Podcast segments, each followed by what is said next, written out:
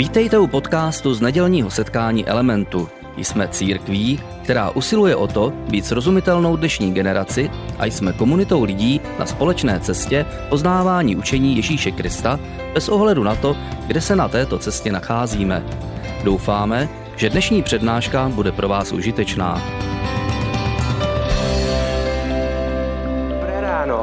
Já jsem strašně rád za úvod, který jste mě tady dali a přivítání. A strašně moc si vážím toho, že jste mě sem pozvali.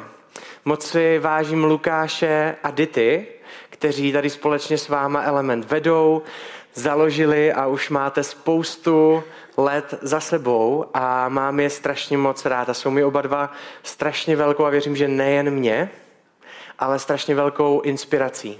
Ne proto v první řadě, co dělají, ale jací jsou a jak vypadá jejich život, který žijí s Pánem Bohem. A moc si vážím toho, že tady s váma můžu být. Já se možná trošičku jenom v krátkosti představím na začátek.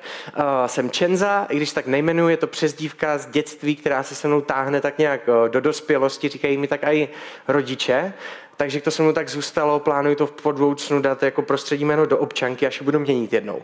A mám nádhernou manželku z Kalmické republiky což je v Rusku, ale to se dneska tak moc úplně nehodí už říkat, takže z Kalmické republiky. Mám manželku a mám dvě krásné, máme dvě krásné dcery, holčičky, Amy a Lily.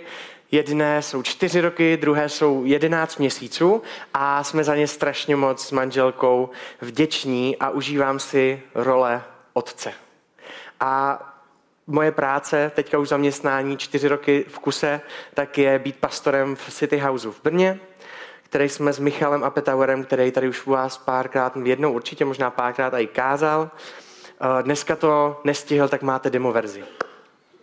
Uh, takže, takže tak, uh, jste v sérii, nebo jsme v sérii, uh, která má název Summer Sky Full of Stars. A bavíme se o hrdinech víry, který jsou v Bibli popsaný v Novém zákoně v 11. kapitoli Židům. Nevíme, kdo je autorem, je tam debata nad tím, kdo je autorem Židům, ale je tam seznám lidí, kteří jsou oceněni a pojmenováni jako hrdinové víry na základě toho, jaký život s Bohem žili.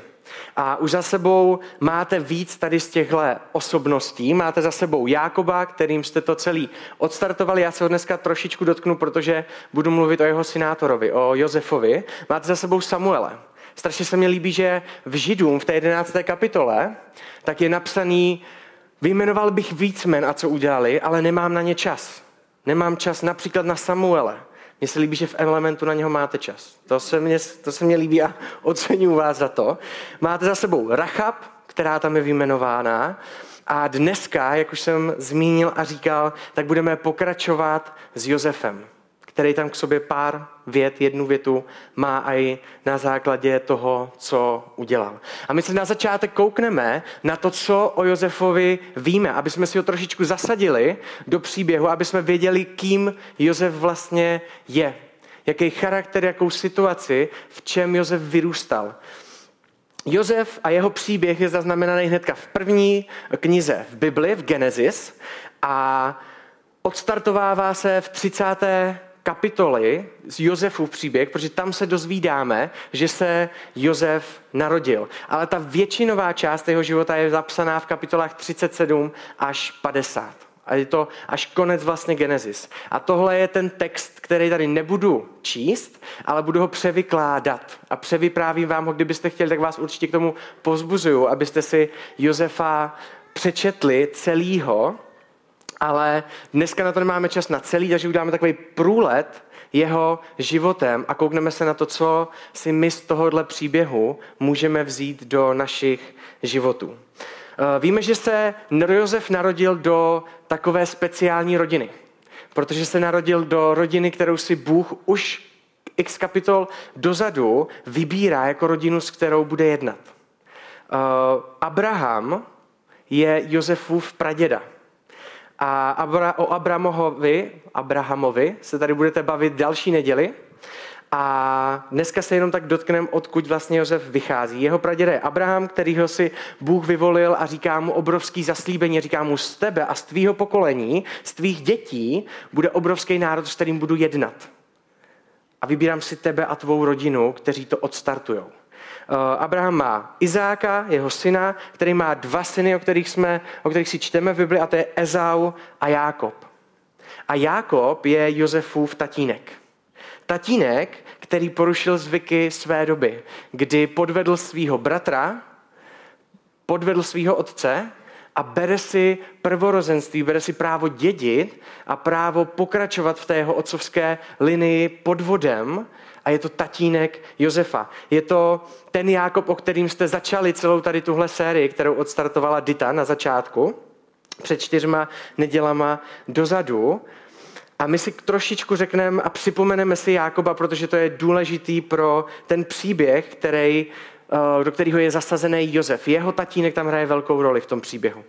Víme, že Jákob, a jenom zopako, zopakování a pro ty z vás, kteří jste tady nebyli úplně na začátku téhle série, tak připomenutí toho, kým Jákob trošičku byl ve zkratce. Víme, že Jákob eh, byl teda syn Izáka, zamiloval se do Rebek Ráchel, eh, dceru svého strýčka Lábana, ke kterému jde sloužit, slouží tam sedm let a po sedmi letech má slíbenou Ráchel za odměnu, za tu službu a za jeho věrnost. Eh, to, jak je podveden, tak je podveden, jak podvádí on, tak je podveden v tomhle příběhu on. Eh, dostává jeho starší dceru Leu, která se mu nelíbí na základě toho, jak vypadá, a je podvedený sám. Eh, Lában říká, jo, jo, to jsou naše zvyky zase, jako kdyby uklidni se, já ti tu Ráchel taky dám, ale budeš za něm sloužit dalších sedm let. Takže dostává v jeden moment, v jeden rok dvě manželky, dvě sestry a slouží u Lábana dalších sedm let. Sedm a sedm let tam maká pro něj. Dozvídáme se, že tam je soupeření mezi Leou a Ráchel o tom, kdo bude mít děti. Protože dát děti znamenalo dát tu, ten rodokmen. Kort stíhou trošičku tady tohohle příběhu. Kdy celá ta rodina ví, že tam to není jenom rodina, která s nějak žije, ale je tam obrovský boží zaslíbení, který se má naplnit na jejich synech. A Lea dává uh, Jákobovi tak trošku syny jednoho za druhým, když to čteme ten příběh. Má šest synů pro něj a Ráchel nemá ani jeden, ani jednoho. A Ráchel pak dělá jeden krok, kdy vezme svou otrokyni Bilhu, dá to Jákobovi, aby s něou spal, má s něou další dva syny, to stejný krok udělá potom uh, Lea a dá Jákobovi svou otrokyni Zilpu a ten s ní má další dvě uh, dva syny a potom přichází požehnání, který Bůh dává Ráchel do života a narodí se Jozef v 30. kapitole v Genesis se narodí. Jako ten nejmladší všech těchto jedenáct synů se narodilo v tom období, kdy Josef sloužil u Lábana. Takže to rozmezí mezi nimi je nějakých šest let, protože, jak víme, tak těhotenství chviličku trvá. A to je to rozmezí, oni odchází pryč od Lábana a potom se narodí poslední syn taky od Ráchel, který má jméno Benjamin. A je to cca o 15 let později. A my se už teďka dostáváme do toho velkého příběhu toho Josefa, máme ho už zasazenýho, a koukneme se na to, jak je popsaný Josef, který vyrostl tady v tomhle, tohle jeho situace, a jak je popsaný v tom velkém příběhu, který je zapsaný v těch 13 kapitolách. Začíná to v 37. kapitole a je tam napsaný, že Josef v 17 letech chodil pást ovce se svými bratry. A to, co dělal mimo tady tohle všechno, tak donášel na svý bratry svýmu otci. Byl to práskač. Viděl, co se děje a to, co se dělo špatně, tak řekl, protože to je přece dobrý. A na základě tady toho jeho chování, tak si můžeme trošičku domyslet, možná nebyl úplně sociálně nejsilnější na světě, hej? A na základě tady tohohle chování ty bratři ho neměli úplně v oblibě, což eh, chápeme všichni z nás, kteří mají mladší sourozence. Jo? A i ti mladší si na to dobře vzpomínáme, protože jsme tam byli ti, kteří, a to udělal on, a Marek za mnou přišel a udělal tady tohle. A známe ty práskače a není to nejpříjemnější moment. To byl Josef pro svý bratry.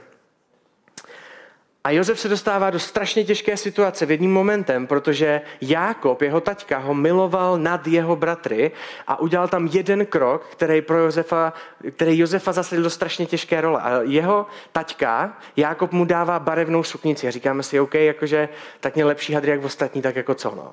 Tak jako jestli jako se tam nějak hádali o to, kdo vypadá líp, asi úplně ne, tak jako proč by je to mělo tak tankovat. Ale ve starém zákoně to oblečení a ta suknice, roucho prezentuje trošičku něco jiného jak dneska. Není to úplně o tom, co se nám líbí, to si vybereme, ale prezentuje to postavení. A z největší pravděpodobností, tak jak čteme ten příběh, jak to končí, ten celý příběh, tak Izák, eh, Jákob tím Josefovi dává prvenství.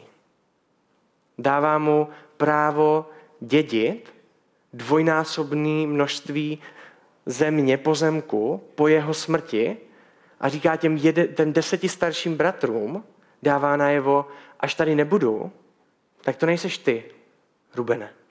Nebudeš to ty, Šimeone. Nikdo z vás je to Jozef.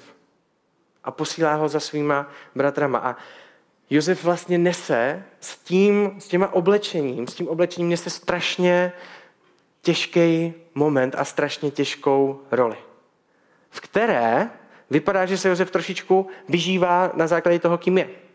Protože Josef tam přijde s těma hadrama ke svým bratrům, bratrům a je tam napsaný, že od téhle doby, kdy se to dozvěděli, tak jeho bratři s ním nebyli schopni mluvit v klidu. Kdykoliv ho viděli, tak se jim připomněl ten příběh jejího tatě, který si taky ukradl prvenství. A najednou se to má stát znovu. A oni už to znali, ten příběh od svého tatínka všechno.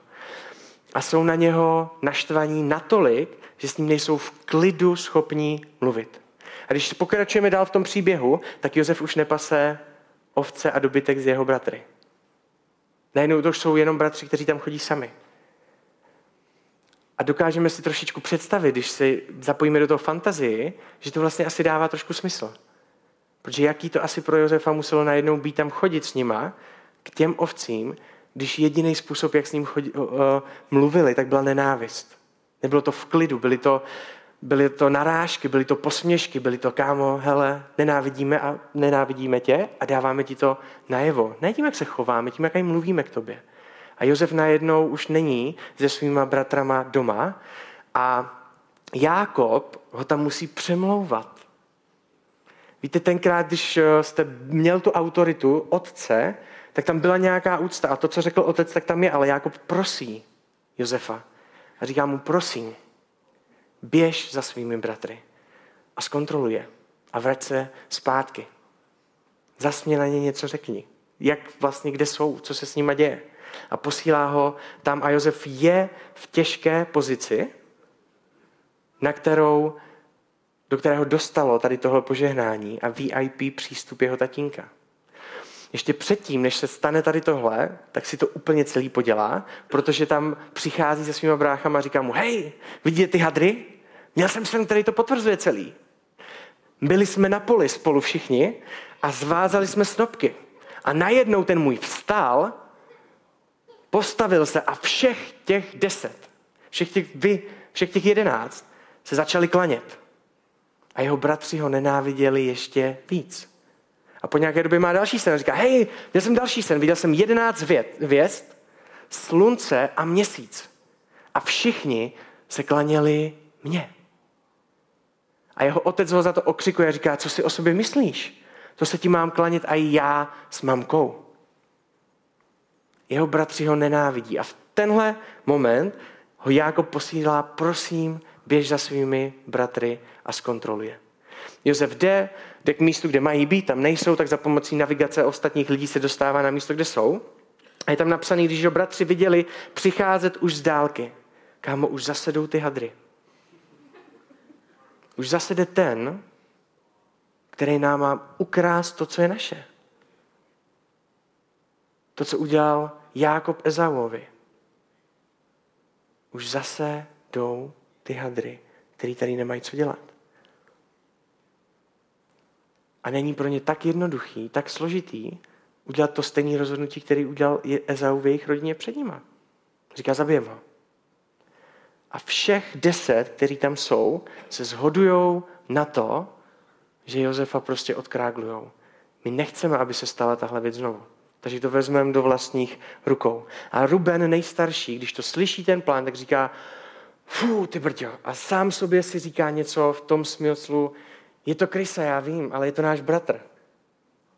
A je tam ten moment, kdy Ruben říká, hele, já to musím nějak zachránit a jde a říká, změní trošku ten plán a říká, hele, proč bychom si špinili ruce krví našeho bratra? Proč bychom to nechali dopadnout přímo na nás?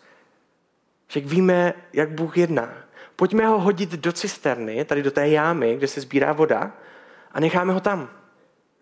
Takže se domluví, domluví si už rovnou i plán na to, jak to vy, vy řeknou svýmu otci, vezme mu hadry, tu jeho pitomnou sukni, konečně roztrháme, dáme, pomažeme to krví a dáme to staťkovi zpátky. A celý si to domluví. A my si, a Josef přichází a v Bibli, když to čteme, tak tam je napsaný, že když Josef přišel, tak ho vzali a hodili ho do té cisterny. A my někdy čteme Bibli, jak kdyby se nestalo nic navíc, než to, co tam je napsané. A čteme to někdy, jak kdyby ty, ty postavy v té Bibli měly nějaký scénář, který hrajou. A Josef tam prostě přijde za těma bráchama a říká si, ukáž, ukáž moje co tam máš? Jo, jo, vy mě máte hodit do studny. Do jámy, OK. Mám křičet nebo ne? To tady není napsaný. OK, tak jo, tak mě tam hoďte. A někdy si to prostě jenom přeletíme tu situaci, říkám si, OK, takže přišel, vzali ho, hodili ho do studny a vzali mu hadry u toho. Ale tahle situace, která se tam děje, tak je strašně traumatická a je šílená úplně pro Josefa. A Josefovi se tam děje jedno z obrovských traumat v jeho životě, o kterých se budeme vidět, jak s tím bojuje celý zbytek svého života. A oni tam přichází, já si to představuju nějakým takovým způsobem, že poprvé, když Josef přijde, tak se na něho nezlobí. Josef tam přijde a všichni se tak usmívají na něho najednou. Nechají ho přijít až k sobě, proč by ho tam naháněli.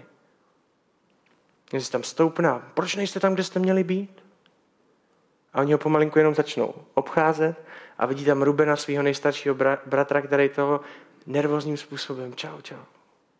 Zdraví zpátky a najednou z ničeho nic Šimon řekne teď. A všech deset bratrů se na něho vrhne. A násilím mu vezmou to požehnání.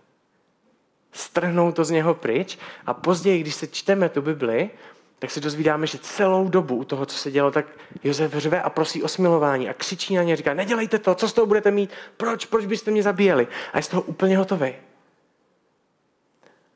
A když ho házou do té jámy, tak Josef nevidí, kam ho vedou.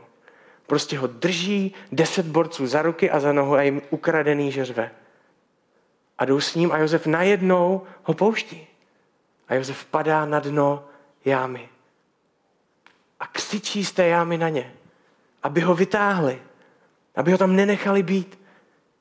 A když to nemůžou vydržet, tak se jdou najíst bokem. Nevíme, jak přesně se to stalo, ale rozhodně se tam nestaly jenom ty dvě věty, které tam čteme. Byla to strašně traumatická situace pro Josefa, do který se dostává. Vzalo to úplně pryč jeho hodnotu. Měl požehnání od svého otce Jákoba. Měl požehnání od Boha skrze sny. Byl VIP, najednou byl připravený na to, že bude mít nějakou hodnotu, že bude někým a bratři ho dávají do jámy. Jde kolem karavana pro uh, obchodníků a Juda říká, kámo, ale co z toho budeme mít? A nevíme, jestli Josef tu debatu slyšel nebo neslyšel. Ale zažil si to, co mu udělali protože oni jdou a najednou se rozhodují, že ho dají těm prodejcům, aby ho prodali do otroctví. A z Josefa, z VIP člověka se zaslíbením od Boha, se stává majetek. Otrok nebyl braný jako člověk a Josef se z toho postavení, který má a prezentuje toho jeho roucho a z těch snů, který dostal, tak se stává majetkem někoho jiného. A přichází úplně od všechno. A za všechno můžou jeho bratři, jeho rodina. Měj se pěkně, my si vezmeme tu cenu za normálního otroka, ani tě nebudeme prezentovat, že jsi nějaký VIPčko. Vezmeme si tu klasickou cenu za otroky. A Josef jde pryč. Jakým způsobem se Josef cítil, s čím tam odešel? Je to obrovský trauma do jeho života, který si sebou nese. Je tam napsaný, že se potom dostává, oni ho prodávají do domu Putifara, který, který je velitel faraonových stráží. A v tom všem traumatu je napsaný, že Bůh, hospodin, byl s ním. A ženal všemu, na co sáhl svým způsobem. A Putifar si toho všimá a říká si, hele, jako ten se mě v celku tady vyplácí. A je natolik zodpovědný a jedná ve svém životě nějakým způsobem, ať už to je ze strachu, toho, že nechce být na tom momentu, ale Bůh ho skrze Putifara dostává na druhou pozici v tom jeho domě. Najednou se stává správcem, má všechno na starosti, eh, má v pohodě jídlo, stará se tam úplně o všechno a má zodpovědnost a autoritu v tom jeho domě, v té jeho domácnosti, kterou tam má. A najednou, jak kdyby se to od něho vzalo pryč, to trauma. Dostává se z té jámy, z toho majetku do něčeho jiného konečně. A potom přichází Putifarová manželka a protože byl Josef Fešák a byl nádherný, máme tam napsaný v Bibli, takhle ho máme popsanýho, tak eh, se tak po něm čumí a říká si, hm, hm, hm, s tím bych se vyspala, hej. Kouká se, jak se reaguje a prostě jí přijde sympatický, tak za ním přijde a říká mu, spi se mnou. A on říká, ne, se zbláznila. Proč bych to udělal svýmu Bohu a proč bych to udělal tvýmu manželu, Putifarovi, který mě tohle všechno dal? Proč bych si to nechal vzít, když se konečně necítím jako majetek někoho jiného? A není to jeden, jedna věc. Je tam napsaný, že za ním chodí znovu a znovu a znovu a znovu a znovu, až za ním přijde a prostě se na něho vrhne. Protože se říká ne, ne, ne, ne, ne, ne, ne, ne, ne, ne. Víte, opakovaný ne se ti říká těžko. A Josef to furt říká, ona za ním přichází, strhává z něho to roucho, který mu dal Putifar znovu to roucho, který mu dala tu hodnotu, strhává ho pryč a začne křičet a Josef zdrhá pryč. Ona tam čeká s tím rouchem, znovu s tím postavením. Tam čeká na svého manžela Putifara a říká mu, tohle mě udělal tvůj otrok, tohle mě udělal Josef. Chtěl mě znásilnit. Vrhl se na mě, ale bránila jsem se, tady mám roucho jako důkaz, když jsem začala křičet, křičet tak od, odběhl pryč. A Josef se po reakci Putifara říká tak a konec, kámo. A jdeš do vězení. To, co je strašně zajímavé, tak v Bibli se vězení, v té hebrejštině, v tom originále, není pojmenovaný slovem, slovem vězení. A když tam Josefa posílají, tak tam je použitý stejný slovo, jako bylo pro jámu, jako bylo pro tu cisternu. A není to kvůli tomu, že Mojžíš, když to sepisoval zpětně tady tenhle příběh, tak si říkal, jaký je to slovo na to v, vě, vě, vě, kámo, já si na to nemůžu vzpomenout, tak tam dám jámu. Není to kvůli tomu, je tam záměr, proč Mojžíš popisuje to vězení stejným slovem, a to se nepoužívalo tenkrát, stejným slovem jako pro tu cisternu, jako pro tu jámu, do které byl Jozef vhozený svýma bratrama. Víte, Jozef se fyzicky ocitá vězení, ve vězení ale emočně se ocitá v cisterně. To vězení, to, že mu strhli roucho stejně jako jeho bratři, to, že ho znovu dali z toho postavení do postavení otroka, na kterým nezáleží, zase na ten majetek, tak mu to připomíná emočně celé to zranění znovu. A Josef to musí nenávidět, protože Josef není ve vězení. Josef je emočně v cisterně na stejném místě, který ho udělali ty bratři. A pokaždé, když se vzbudí, tak si vzpomíná na příběh s jeho bratrama. Na to, jak dopadl poprvé do té cisterny. Na to, jak na ním Šimeon stál a říká mu, kámo, nespletl jsi ten cen? Nebyl tam jeden snop a nečuměli jsme se na něho všech ostatních na tebe z vrchu? A celý se mu to znovu a znovu připomíná. A emočně je uvězněný v cisterně, ne ve vězení. Víte, každý z nás máme traumata a emoce, které nás zavírají do cisterny. A možná znáte, pokud to neznáte úplně u vás, tak znáte ty rozhovory někdy. Já dělám pastoraci hodně a mám s hodně lidma rozhovory, ale i když neděláte pastoraci, jenom se bavíte s lidma, tak znáte ty momenty, kdy se bavíte s někým a pak přijde na nějaký téma, vy něco řeknete nebo se nějak zachováte a ty lidi změní úplně svoje chování. Začnou být agresivní nebo se najednou přestanou bavit a odejdou z místnosti. A vy si říkáte, co se děje? Vaše slova a vaše reakce je hodili do cisterny. Jenom jim připomněli emočně to trauma, který si v sobě v životě nesou a neví, jak ho vyřešit. Spoustu z nás si sebou nesou moment cisterny tak jako Jozef. Spoustu z nás si neseme momenty, které nás tvarovaly, kdy nám náš otec řekl věci, které zničily naši sebehodnotu. Když jsme si začali šikanu ve škole a najednou se bojíme už vtípkovat. Protože kdykoliv jsme se vtípkovali, tak jsme dostali na držku. Momenty bolesti našeho života, který nás emočně ničí. Nemoci, rozvody rodičů. A pak přijdou nějaké věci a okolnosti, které jsou pro nás strašně citlivé. Ne kvůli tomu, že by byli nějak moc nešikovní, ale kvůli tomu, že nám emočně připomínají to trauma, který jsme si zažili. Proto věřím, že je tam to slovo použitý ne vězení, ale ta jáma. A Josef zde znovu, tak jako mnozí z nás chodíme a připomínají se nám ty věci, které nás svazují, a znovu je v té cisterně. A jsou tam ve všem tom je znovu Bůh s ním. A říká mu, a i tady s tebou budu. A začne mu žehnat, Josef se znovu dostává do, pod, jako druhý nejvyšší v tom vězení. Začne se tam starat o, ty, o ty vězně, začne tam mít rozpisy, rozdávat jídlo, dělat úplně všechno. A ten, který se o tom má starat a má tam makat, tak nic nedělá, protože má Josefa, který mu Bůh žehná a je tom všem s ním. A jsou tam dva týpci, pekař a číšník, kteří oba dva v historii sloužili faránovi, kteří se tam dostávají do toho vězení taky a mají sny, jsou z toho totálně na psycho, Josef si toho všimá, říká, kam, co se děje, dneska se neusmíváš ve vězení tak, jak normálně, nějak, ještě více mračíš trošičku. A vykládá jim ty sny, co, se, co to pro koho znamená. Pro jednoho to znamená smrt a pro druhého to znamená návrat zpátky k faránovi. To se celý děje, potvrzuje a Josef mu říká, prosím, ve mě pryč z mé cisterny až budeš u faraona, tak na mě pamatuj a přimluv se. Za mě. A posílá ho pryč. Ve mě pryč z té cisterny. Já tady nechci být.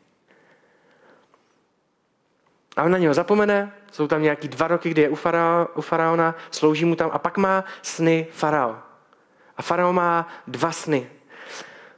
Nikdo z jeho celých mudrců a všech, který tam má na tom dvoře, tak si neví rady, neví, co se děje, co se mají zažít, co si o tom mají myslet a nedokážou mu říct tomu nic. A Faro je naštvaný a říká, to, jako, jak to, jak to, já jsem z toho nervózní, tíží mě to a nikdo mě nedokážete pomoct. A v ten moment tam ten číšník říká, já bych věděl, když jsem byl jako v lochu před dvouma rokama, tak tam byl se mnou jeden týpek, mladý hebrej. A já jsem měl sen stejný s pekařem a on nám hnedka řekl, co se stalo. A stalo se to tak. Já jsem věděl, že na základě toho snu jsem se měl vrátit sem a stalo se to teďka tady sem a on by to mohl vědět. Takže pro něho posílají, on se upraví, jde k faraovi a farao mu vykládá jeho dva sny. A vykládá mu sny, nebudem tady úplně rozebírat, vykládá mu sny, kde je sedm let požehnání s tím výkladem a sedm let hladomoru. A Josef mu to vykládá a říká mu, čeká tě krize. Bude sedm let hojnosti v celé zemi. A potom bude sedm let, kdy budete všichni hladovět a bude to natolik špatný hlad, že všichni na to požehnání zapomenete. A víte, pro faraona to byl sen o krize, o krizi. Ale pro Josefa to nebyl sen o krizi. To nebyla náhoda, že tam bylo sedm a sedm let. Josef, když mu to vykládal, tak si vzpomínal na svého taťku, kterým sedm a sedm let slouží u svého strejdy, Lábana. A jak kdyby tam, můžeme se na to podívat tady způsobem, já věřím, že to pro, pro Josefa mělo obrovskou symboliku, pro faraona krizi. Ale Josef, jak kdyby mu Bůh chtěl připomenout, pamatuješ si příběh tvýho taťky? Pamatuješ si to, co před čtyřma týdnama Dita přinesla? Jaká byla ta hlavní myšlenka na konci kázání? Jaká byla ta myšlenka, když tvůj taťka tady tímhle celým prošel? Nezáleží na tom, jak jsi začal, ale na tom, jak skončíš. A vytahuje ho za pomoci tady tohodle, té symboliky, který tam Josef věřím, že má v těch snech a vytahuje ho pryč z té cisterny pryč z té jámy. A Josef se dostává do Egypta na toho druhý místo. Když má ty sny, tak říká, hele, tohle je řešení. Faraon říká, seš chytrej, věděl o tom, co se děje, ty budeš ten, který se o to postará a dostává se znovu na toho správce, akorát už má pod sebou pomalu celý svět, celý Egypt na starosti.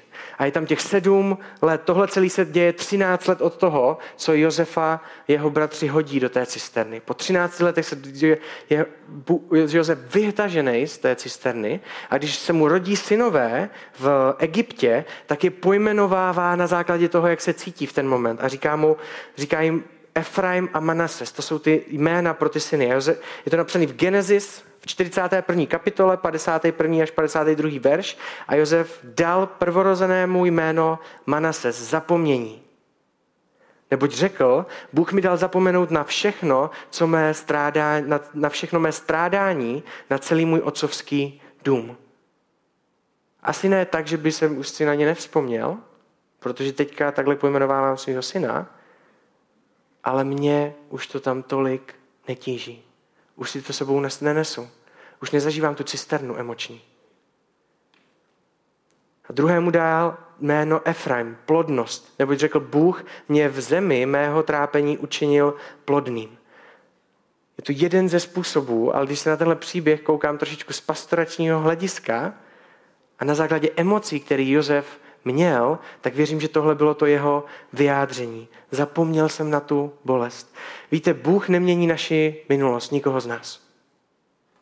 Ale Bůh bere moc naší minulosti, která nás může tvarovat. A my se dozvídáme, že Jozef už byl uzdravený, když přichází jeho bratři. Protože tam je moment, kdy přichází jeho bratři zpátky, protože je sedm let požehnání. Všichni mají strašně moc, ale Josef si to tam syslí, má spoustu, spoustu, spoustu, spoustu zásob, tolik, že už to ani nemá spočítaný, protože už nemá čas na to to počítat. A po dalších sedmi letech, to znamená 20 let od toho, co ho jeho bratři hodili zpátky, tak 20 let potom začíná hlad obrovský. A po nějaké době a jeho bratři a celá jeho rodina hladoví. Zpátky v zemi Kanán. A přichází do Egypta, protože je tam posílá jejich taťka Jákob. A říká jim, běžte tam, protože tam mají jídlo. Takže vemte stříbro, vemte všechno a běžte nám to koupit. A Josef se tam po 20 letech potkává se svými bratrama. S těma, kteří ho tam hodili a smáli se tam nad ním. A když je poznává, tak je začne zkoušet. Víte, já bych je zabil. Hej? Co jinýho, ty vago? Vy jste mě vzali a úplně potupili. Vzali jste mě hodnotu člověka a dali jste mě hodnotu majetku. Vlastní rodina. Přemlouval jsem vás a křičel jsem na vás, abyste to nedělali. A stejně jste mě prodali za otroka. Víte, já jsem se měl na moment dobře, ale pak jsem znovu skončil ve, ve vězení. A obrovský prostředí v mém životě jsem byl v cisterně tam, kam jste mě hodili. Emočně jsem tam pořád byl a nezvládal jsem to. Pojďte sem, hlavu na špalek. A tohle bych, já věřím, že bych udělal a spoustu z nás bych to udělalo. Josef měl tu moc, nemusel jim nic vysvětlovat. Mohl odejít a říct, hele, tamhle těch deset. A mohl to celý ukončit. Josef byl po cestě uzdravený Bohem. A jediný, o co se snaží celou dobu, když je tam má, tak zjistit, jestli oni jsou uzdravení taky, anebo ne. Jestli se změnili, anebo ne. A hraje tam s nimi jak kdyby šachovou partii, kde je dostává do tlaku a říká jim, jste špehové. A dává je do situace, která je překvapí, kterou nechápou, na základě čeho zjišťuje všechno o svým bráchovi Benjaminovi, o otci Jákobovi, jestli žije a říká mu, hele, tak jestli žije, máte pravdu, tak němu musíte přivést toho nejmladšího. A hraje tam s nima několik takových momentů, kdy celou dobu Josef, o, o Josefovi jde jenom o jednu jedinou věc. Jsou už jiní nebo ne? Já jsem už jiný. A mají je tam, dostává se až do toho momentu, kdy tam přivezou Benjamina zpátky, jeho nej, nejmladšího bratra, který nebyl ten, který ho tam hodil a emočně to nezvládá, ale furt chce vědět, jaký jsou. Jestli je změněný jenom on, anebo i oni. dává je tam posadit vedle sebe, má s nima hostinu, Benjamino mi dá víc, pak bych šlo zpátky. A pohár, z kterého pije a věští, co si vymyslí, tak dá Benjaminovi do pytle s tím obilím a říká, přiveď mi je celý zpátky, ještě dám poslední šachovou partii, ještě je znovu dostanu potlak, aby jsem zjistil, jak na tom jsou. A znovu je dostává do, do tého momentu, kdy mají ty jeho bratři se roz, rozhodnout, můžeme zabít Josefa, můžeme zabít Benjamina a sami sebe zachránit, nebo to už jsme jiní. A dostanou tam do tohohle momentu, kdy on říká, ben, jenom Benjamina mě tady nechte, ten, který mě ukradl ten pohár, tak bude můj otrok. A oni všichni ty, ty vaky vyhází a Benjamin tam má ten pohár. A jeho bratři jsou totálně hotoví. A přijím tam jeden říká, ne, ne, ne, ne, ne, ty to nechápeš. Ty to nechápeš, kámo. Já budu ten, který umře za něj. Ho pošli ho zpátky, ty neznáš příběh našeho otce. Celý mu to převykládá, vzpomíná tam na Josefa. A Josef to nedává, odchází, brečí tam bokem. A v momentě, kdy tam přichází tady s touhle informací, tak Josef říká a ven. Nechává vyhnout, vyhnat všechen, všechny ty lidi, kteří tam jsou s ním. Do téhle doby s nima nemluvil hebrejsky. Oni nevěděli, že to je Josef do téhle doby. A v tenhle moment na ně poprvé promluví hebrejsky, říká, já jsem Josef. A jeho bratři to nechápou. A to, co tam je napsané, že přestávají mluvit, že o němní hrůzou o němí. A Josef tam a říká, nezlobte se na sebe. Genesis 45, 6. Netrapte se, ale nehnevejte se na sebe, že jste mě sem prodali. Sám Bůh mě sem poslal před vámi, aby vám zachránil život. A jde za nima a začíná je líbat. Začíná je vítat zpátky k sobě. Jozef byl už uzdravený. Genesis 50, 20. Zamýšleli jste proti mě zlé věci.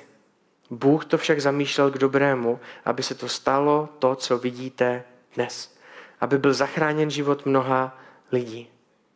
Bůh nám skrze Josefa říká jednu strašně důležitou věc. Jsem Bohem, který umí pracovat s bolestí ve tvým životě. Jsem Bohem, který bere tvou bolest a dokáže si je použít na požehnání. Jsem Bohem, který vzal Josefovu bolest a zachránil jsem celý svět před hladem. Jsem Bohem, který vzal bolest svého jednorozeného syna a zachránil jsem celý svět před hříchem. Jsem Bohem, který přichází a dokáže vzít tvou bolest a zachraňovat lidi kolem tebe. Víte, kolik z nás Bohu v životě říká a vyčítá bolest v našem životě? Sám jsem si zažil těžkou situaci a za bolest, zažil jsem si duchovní manipulaci jedním člověkem. Za tu bolest, která se mě dělá, jsem vinil furt Boha. Bůh ale nestojí za naší bolestí. Bůh stojí v naší bolesti společně s náma vedle nás. Tak, jak stál celou dobu s Josefem. Bůh nebyl za tou bolestí, Bůh byl v té bolesti s Josefem. A stejně tak chce stát s náma. Celý příběh nás vede do jedné modlitby. Víte, my jsme zvyklí se modlit za požehnání. Jsme zvyklí modlit se tím způsobem, bože, vezmi si to, co umím a použij si to. Ale málo kdo z nás se modlí, bože, vem si moji bolest, vem si moje trauma, vem si moje zranění, vem si moji nemoc a pozbuď a požehnej ostatní.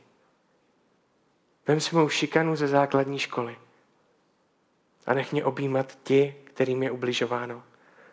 Vem si slovo mého otce, který mě sebrali hodnotu. Projdi se mnou tu cisternu, to vězení. Znovu mě vem emočně tam, kam si vzal Josefa, když byl ve vězení. Přines mi tam uzdravení a vytrhni mě z toho ty. A nech si mou bolest a požehnej ostatní kolem mě.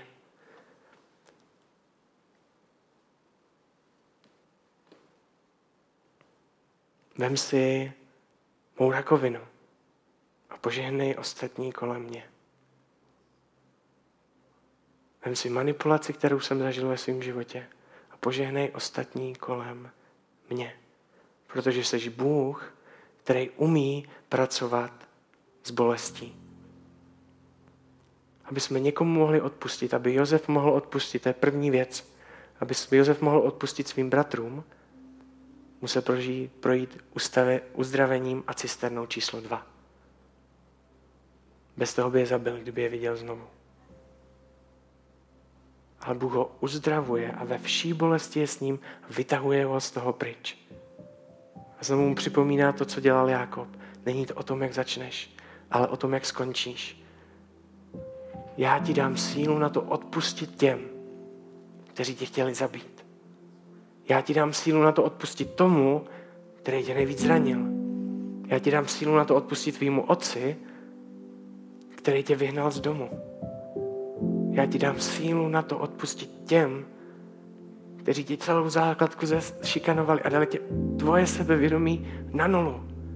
A z extroverta udělali introverta. Já dám sílu odpustit těm, kteří tě nenávidí. Dám ti sílu na to, aby jim požehnal. Ale musím jít do tvé cisterny. Tam je místo uzdravení. Potom budeš moc odpustit. A potom se budeš moc modlit, vem si mou bolest, vem si moje zranění a požehnej ostatním kolem mě. Římanům 8.28. Těm, kteří milují Boha, všechno napomáhá k dobrému. Vem si všechno v mém životě. To, co umím, to, co neumím. A nech mě být požehnáním, jako byl Josef, skrze bolest, kterou jsem si já v životě zažil. Křesťané nejsou hrdinové, kterým se všechno daří. Křesťané jsou lidi, kteří nechají Ježíše vejít do cisterny, vytáhnout je a skrze bolest požehnat ostatní. Ježíši, já tě prosím za to, aby si nám teďka připomínal věci, které jsou naší cisternou. Věci, kterými jsme před celý život byli jsme pryč. Nenáviděli jsme je. Byli jsme nervózní a agresivní, když se nám připomněli jakýmkoliv způsobem. Vím, že to je těžký, ale potřebujeme, aby se nás tam hodil zpátky aby se zvrátil do naší cisterny. Aby se zvrátil do naší bolesti a řekl nám tam slova uzdravení. Prosím, připomeň nám to a udělej to pro nás. Dej nám sílu na to odpustit lidem, kteří nás nenáviděli. Podpustit lidem, kteří nás nejvíc zranili. A pomož nám být v tom příběhu jako Jozef. Pomož nám být jako Ježíš pro každýho z nás. Vem naši bolest a požehnej ostatní. Amen.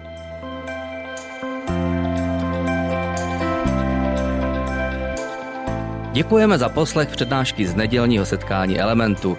Budeme rádi, když nás navštívíte také naživo, a to každou neděli od 10 hodin ráno v kině Biocentrál v Hradci Králové. Být na místě přináší větší zážitek, výbornou hudbu a přátelskou atmosféru. Více informací o našich aktivitách najdete na webu element.cx nebo na Facebooku Element Hradec. Těšíme se na vás.